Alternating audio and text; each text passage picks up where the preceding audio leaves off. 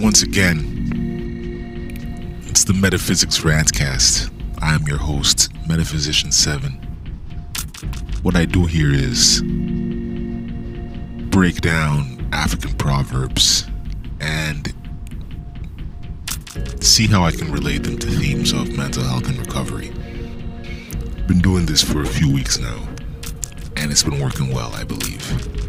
Maybe the audience, maybe the already established audience, they see it differently. But they're loyal, they stay tuned in, going multiple times a day with the, the, the rants and the breakdowns. And this is going to be the format for the foreseeable future. And I think because with proverbs, they have meanings, universal meanings, and at different points in your life, a proverb may pop up and resurface, and may revisit a proverb, and it may speak differently to you. Maybe even within the week, the meaning may shift, or you may find relatable incidents incidents and scenarios in your own life that you can relate to different proverbs. So I've been I kind of ran through many of them many of them once, but I don't think there's something you just you know break down once and keep it moving. Have to revisit these things and see and see what you've learned new. So, but I think I'm just gonna for right now, for the next foreseeable future, I'm just gonna break down new ones and try and uncover their meaning. Right here, I see one here. The bird flies high, but it always returns to earth. I'll say it twice and thrice. The bird flies high, but always returns to earth. The bird flies high, but always returns to earth. Now, I, I when I read this one, the way I interpret it is flying high. I think, first of all, success, right?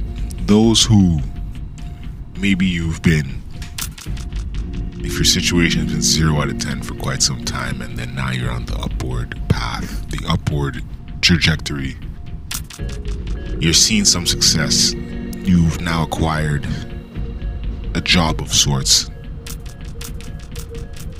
You have a new career You've put the past behind you to an extent. You've put the addictions behind you. You've put the fiendry behind you. And now you, you know you've put your skitteral behavior behind you, and now you're working one or two jobs. You're going to school, or you're taking courses online.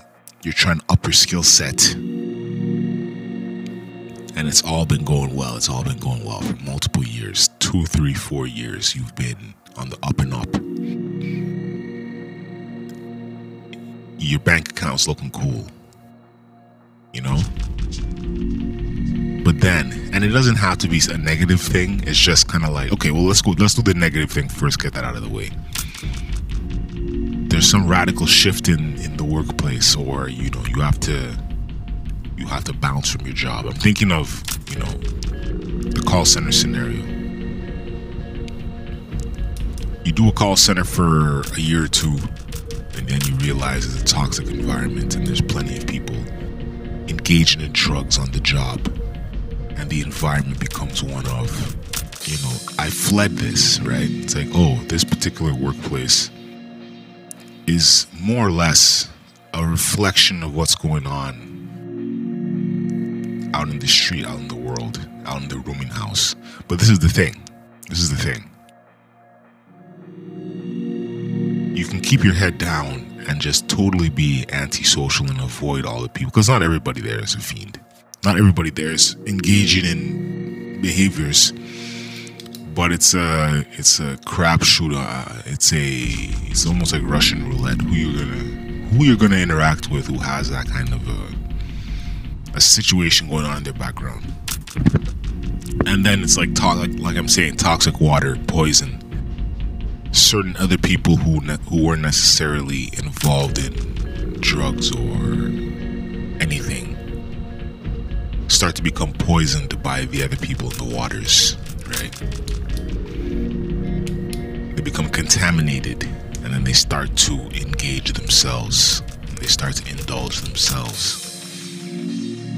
So, anyway, but you keep your head down for a while and you do it, you do it. Then I think the, overall point is this isn't something you're supposed to be doing forever. Like, same thing with like a situation like, um, Tim Hortons, or I always use Tim Hortons as an example. Keep in mind, I never worked at Tim Hortons. I've just worked at places like a lot of places like Tim Hortons. Um, well, not that many, but enough that I, you get a sense of what those jobs are like. Okay, we'll use the one that I actually get Montana's. Montana's is this steakhouse. And I haven't worked there in a long time, but it's this steakhouse that it's like your dishwasher, your prep. The kitchen environments in a lot of restaurants tend to be well, it depends. Tend either you, you really enjoy being a cook, or it's the opposite, which is it's a fairly toxic environment because there's a lot of like a lot of potheads. There's a lot of they they tend to hire people that got released from jail a lot. you know what I mean? They ain't looking into the background of most people that work there in the kitchen anyway. Anyway, so the point is, you fly high you're you're you're you're making a bit of money. You're going down the road of righteousness, quote unquote. And then when you have a, when you have to really look at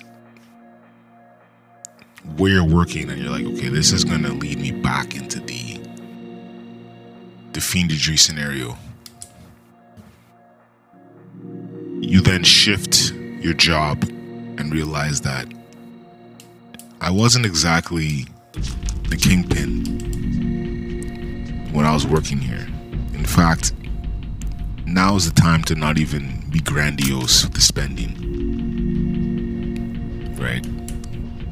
Now is not the time to be spending out of control or to be viewing myself as if I made it. Because you didn't really make it. you know what I mean? I think that's the thing. I think when, for a lot of people that are coming out of the who are coming out of a, a recovery scenario, it's like you almost feel like you're living the dream by just by just working, right? It's almost like it's oh, it's enough to have a job. You don't push yourself harder. You don't push yourself to the scenario of you know what? Maybe I should have not just one but two, or maybe I should also have a hobby, or maybe I should also have a recreational activity. Those things come. You build up that you build up those things, you build up those networks of people who are, you know, slightly better. You always need to find somebody who's, you know, you know when they say 12 steps, you always need to find somebody who's a few steps ahead of you, right? In reality, in the whether it's fine, whether it's the work scenario or whether it's the um, recovery scenario or whether it's somebody who's found who's gone to more counseling than you or more therapy than you. You need to find those people because they can they might not have all the answers, but they know enough in their journey that it helps. So they fly fly back down to earth. The birds fly high, they fly back down to earth. And if you fall off if you if you're on the path and you know you fall you go off the path and one or two incidents happen again that are going to push you to a situation of being more broke you know, maybe you lose your job, or maybe they lay off people, or maybe someone in your family gets sick, or maybe it's a relapse. The going back down to earth is literally like the humility of being back in a similar situation as to the conditions which led you to maybe be on the street or turn to drugs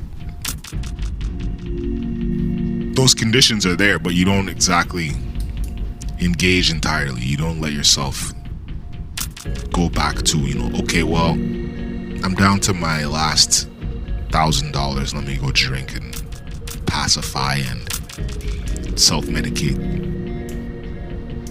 Because that's not the answer, right? There's lulls.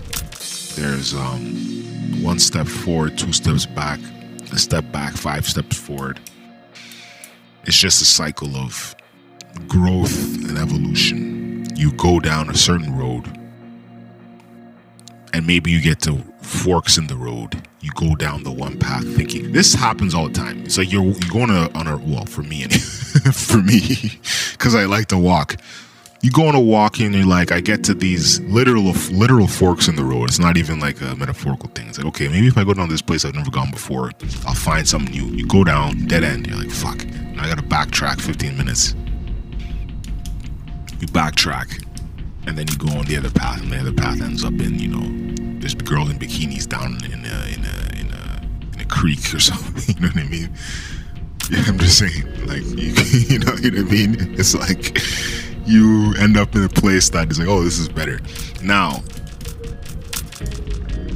sometimes the flying high. I'm thinking of. I think I told that story about the dude who um, he made mad dough in the original software tech boom in Ottawa back in the 90s, and then blew up, and then he flew. He flew back down to earth. No money, living in a room in a house. Right. So there you go. It's a breakdown of when birds fly high. Bir- the bird flies high but always returns to earth. I think that's one to revisit. I wonder if this is. There must be more proverbs. I'm looking at this. This is a very slim book um, Af- of African proverbs. It's very slim. It's like, let's see, 61 pages. Holy shit. Zululand. Okay, I didn't even I haven't even looked at Zululand yet. In the Zululand section, whoever this book came from, they've checked off a lot of um, the proverbs here. So I'll get into Zulu next over the upcoming rants. All right, peace.